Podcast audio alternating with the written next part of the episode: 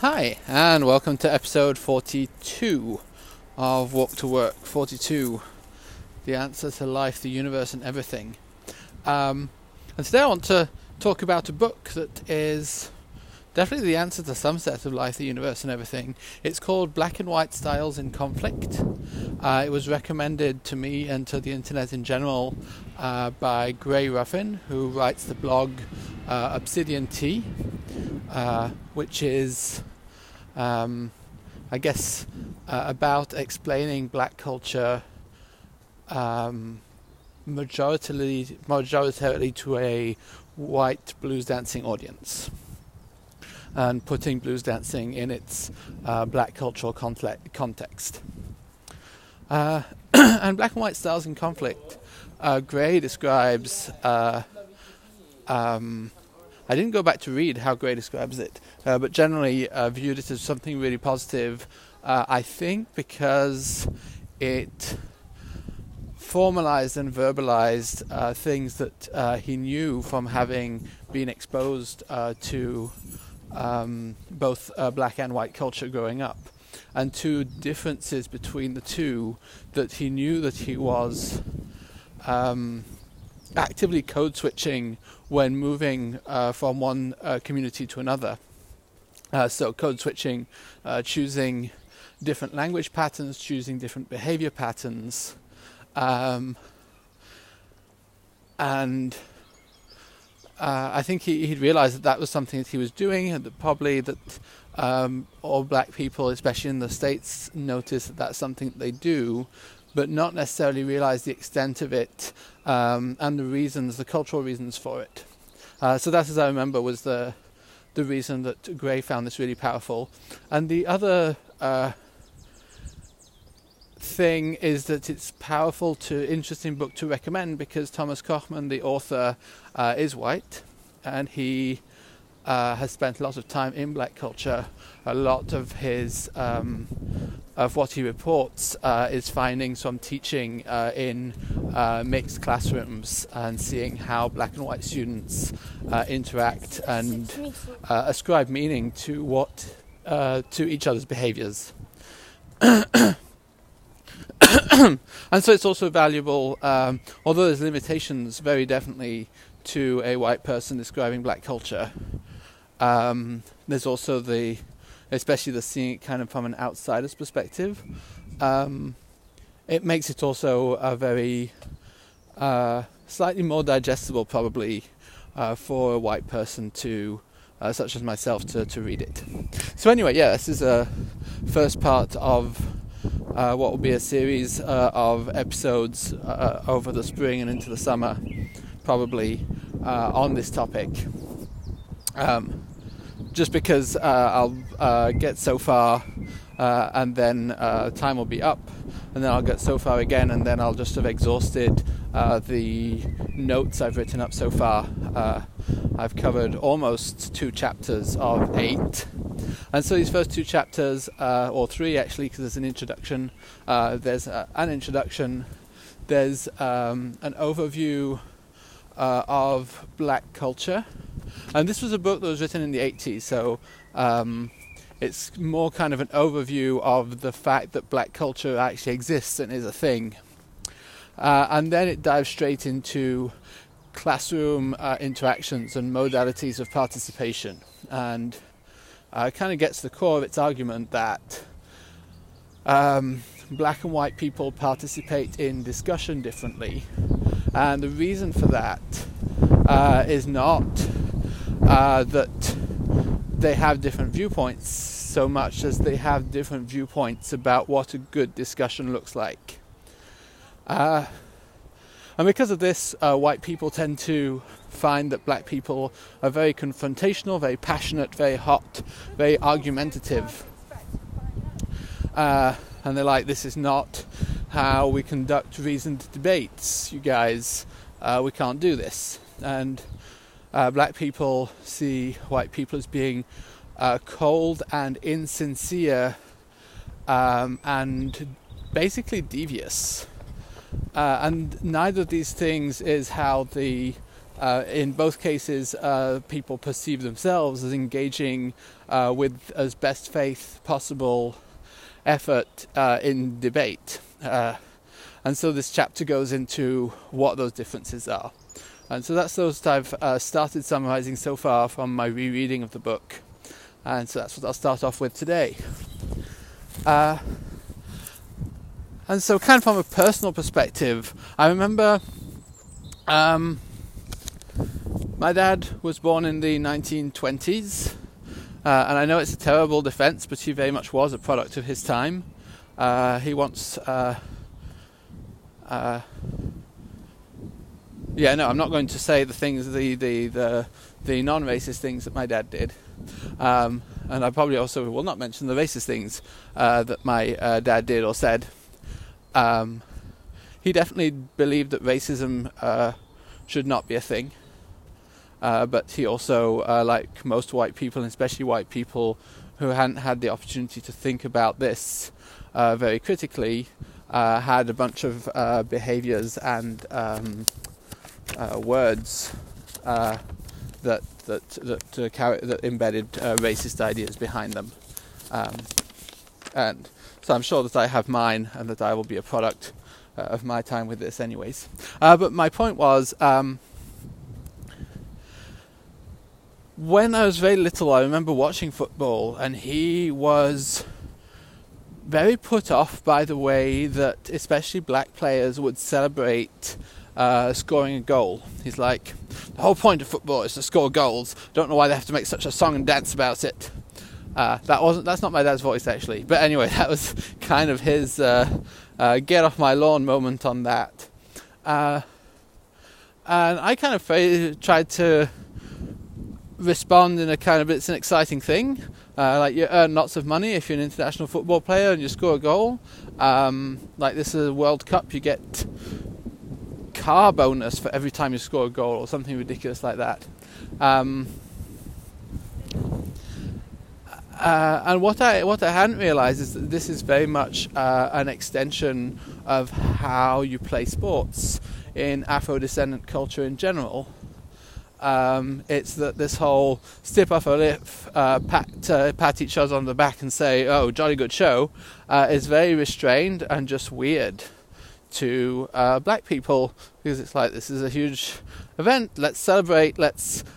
Not only the way to win at football is not just to score more goals, but it's also to score more goals with more style.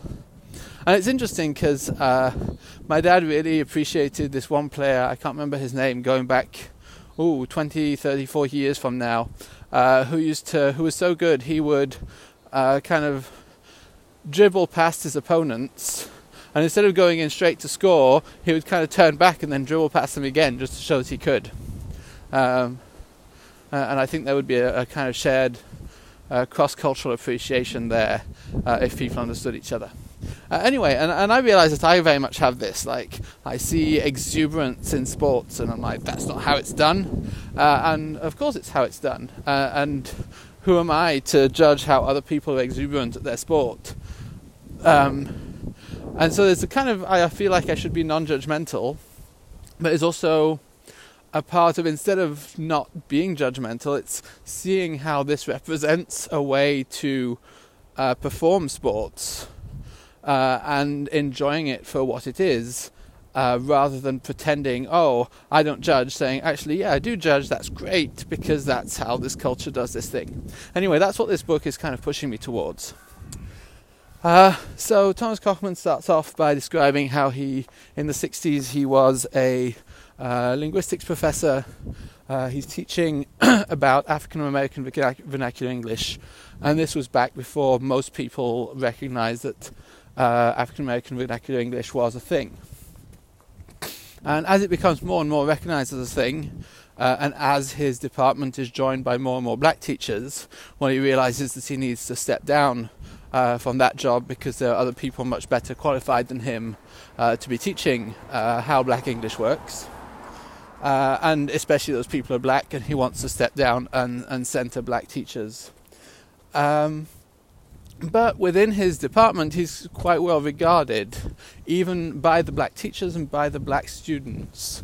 And he explains that the reason that he thinks that that is is that he is um, he understands that knowledge uh, can't be presented in a vacuum. Knowledge is always presented uh, within an agenda, and the person who is presenting that knowledge has to be accountable to that knowledge and to that agenda. And what his work leads him to do is in the classroom, he realizes that black and white students, uh, communication difficulties between black and white people uh, in general, uh, they were presumed to be kind of linguistic difficulties. And he describes how, oh, they're actually more than just linguistic, they're fully cultural. Um, and they, he realized that there are systematic issues um, that, that, that present systematically uh, which is, I guess, the definition of a systematic issue, uh, in uh, problems of interpretation, the way that black people interpret white behavior and the way that white people interpret black behavior. Uh, I would assume nowadays that black people are much better at interpreting white behavior. Um, although I don't know, and I would assume that white people are not much better at interpreting black behavior. Uh, again, that's kind of an assumption on my part, and maybe it's based on my biases, assuming everyone understands everything I do, uh, and very clearly knowing that I don't understand everything black people do. Um,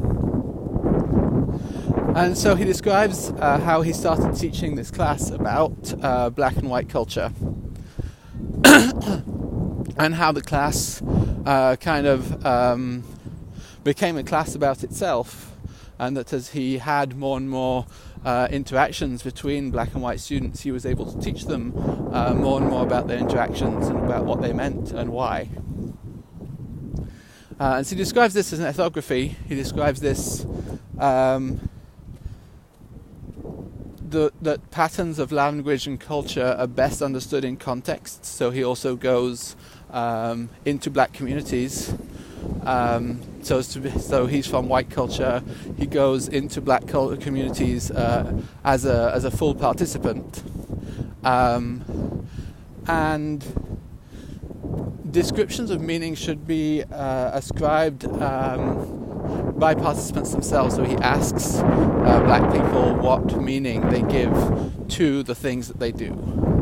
Uh, and so that's kind of describing his approach to ethnography, but also the approach to ethnography uh, that was prevalent at the time, that I believe even is uh, uh continues to be prevalent today.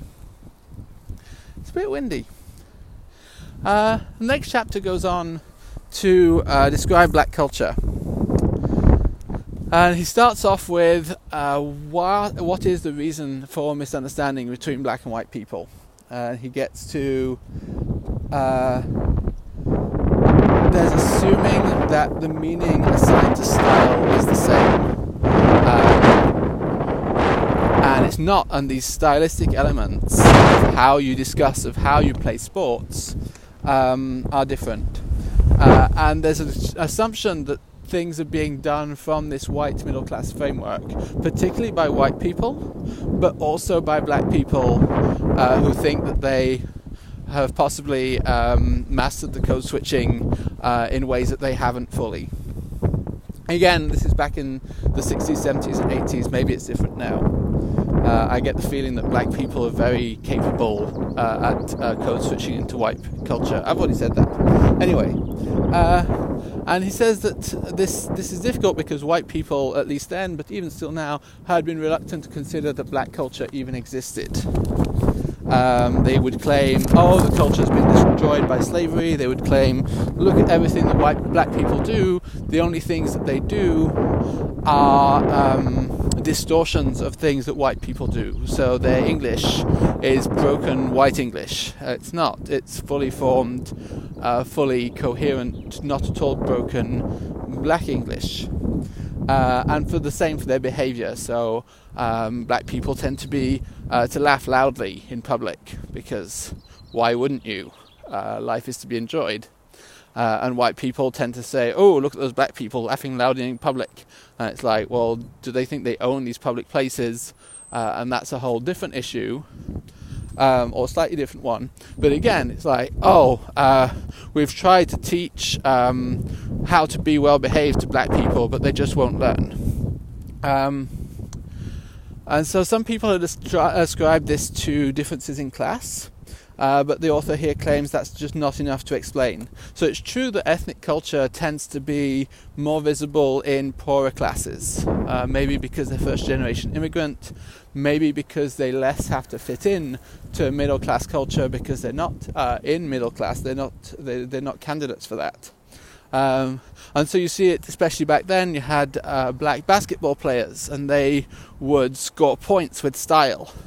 And white people are like, completely not understanding this because there are no extra points for style. Uh, you score two points, you score three points. Uh, it doesn't matter if your style of point scoring is more impressive, you get the same points. Why would you do that? Um, and here's the, the class explanation it's kind of, oh, well, they're in poverty and they want to emerge from poverty, so they want to be noticed, uh, they want to have means of expression. And here the author says, but that's just not enough to, to explain the consistency of this uh, or the reasoning behind this, and it doesn't actually uh, square with uh, the actual reasons that people have. And he uh, says that instead we should view this as being sense related to the sense of aesthetics uh, in black culture, black American culture, and see how this is traceable back to uh, black African culture. And he goes on to describe more how this failure to describe, uh, to recognize black culture is a big issue. So, for example, in psychological tests, uh, black masculinity is seen as more feminine. So, you'll score higher on feminine traits if you're a black man black femininity is seen as more white masculine, so you'll score higher on masculine traits if you're a, black woman. Uh, and this just makes no sense because, from a black perspective, for example, being a man and enjoying singing is not at all a feminine trait. It's a it's a universal trait. Um, uh, whereas in white culture, uh, at least at the time, uh, women were more likely to enjoy singing. And I'm pretty sure I walked past a communal choir yesterday, uh, and there were way fewer men than there were women. Uh,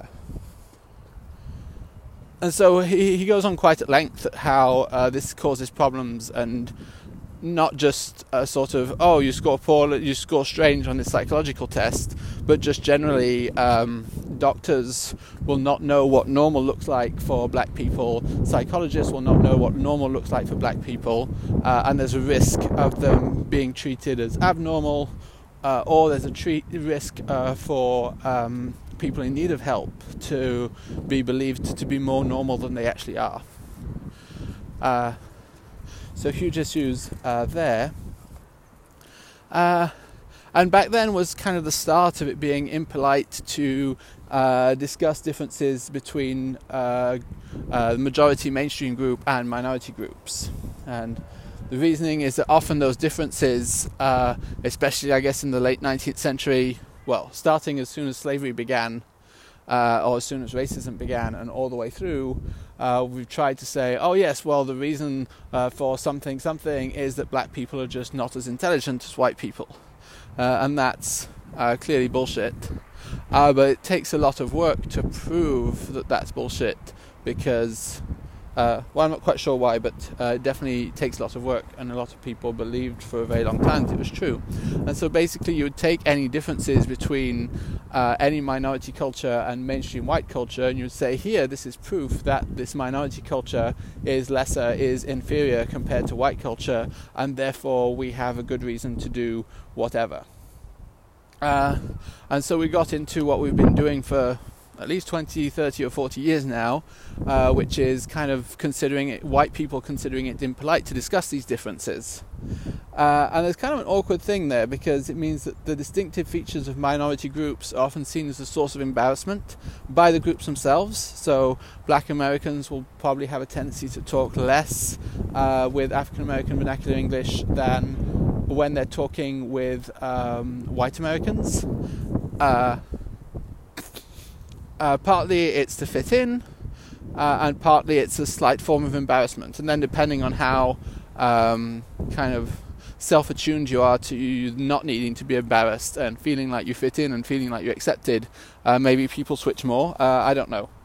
Um, and the thing is, if uh, we, if the the differences exist and we want to be able to, and our point is they very visibly exist, and so pretending we don't see them doesn't make sense. And if we truly believe that these differences don't make the other group inferior, well, we need to be able to discuss those differences. And that's also kind of the, the reluctance to engage in that discussion is why uh, black culture was kind of not uh, seen. Uh, and uh, so again, early 80s, African American vernacular English is increasingly understood to exist. Uh, teachers in classrooms are encouraged uh, to uh, celebrate uh, students' mastery of their native dialect uh, and to teach them the mainstream dialect, but not to belittle them for speaking wrong. Um, but uh, there isn't a, the same understanding for the culture. And so uh, this author, uh, Thomas Kochman, is explaining, oh, yeah, so we actually need to understand black culture so that we can celebrate black culture uh, and not um, fail to recognize the things that are not um, negative things, but are just things that are different because they come from different culture. And so this, uh, his work, he describes how this book seeks to explain uh, the differences uh, to explain the acculturation process, to explain how uh, black people in contact with white people and white people in contact with black people are able to learn about the other person's culture and how far that goes before it hits kind of a stumbling block. Um, and also to understand uh, better, uh, especially uh, black people, for example, is portrayed on television, even middle class black people, uh, they either have to, uh, they either portrayed as um, uh, poor uh, black, working class black, or they're portrayed as being fully acculturated white. And I think that's uh, brilliantly played on in the show Blackish, um, where you have to know, I think, that it's self parody and it's a little bit awkward that it's self parody because I'm not entirely sure to what extent it's self parody by black people versus by white writers. I don't know whether it's white showrunners or white showrunners on Blackish. Um, and so uh, this chapter closes off with saying that uh, all the cultural features described in this book, uh, he has confidence of them uh, because they it, this confidence comes from the authority of the sources from which the information is obtained, uh, i.e., black people uh, describing uh, their culture and being presented with explanations of their culture and saying, yes, that's exactly how it works, or no, that's not at all how it works. Um, and uh, he makes this the strong claim, and I think this is an important claim.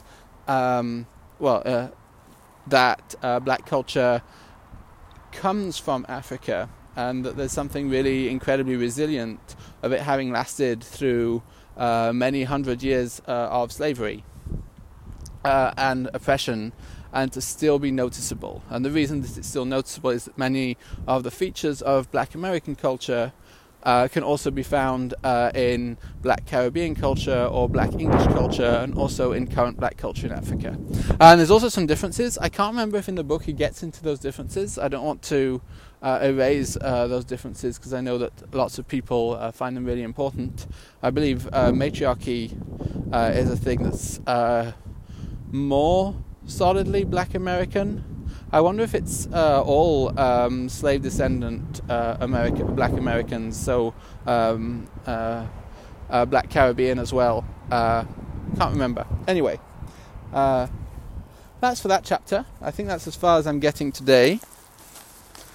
Um, it was a bit dry, and I guess the summary is just uh, this book is by a white person who's been studying black people uh, in uh, their own culture and um, out, uh, and in watching uh, black and white students interacting in classrooms and interacting with them and figuring out how there's this misunderstanding in debating between the two and how this comes from uh, black cultural elements.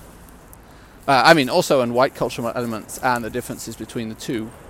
uh, and promises that the book will explain uh, what these black cultural elements are. And so, next time, next episode, we'll be able to dive into um, the classroom and how the arguments work there and why they have these different uh, understandings. Hope this wasn't too long and dry for you. I uh, will see you next time. Until then, take care.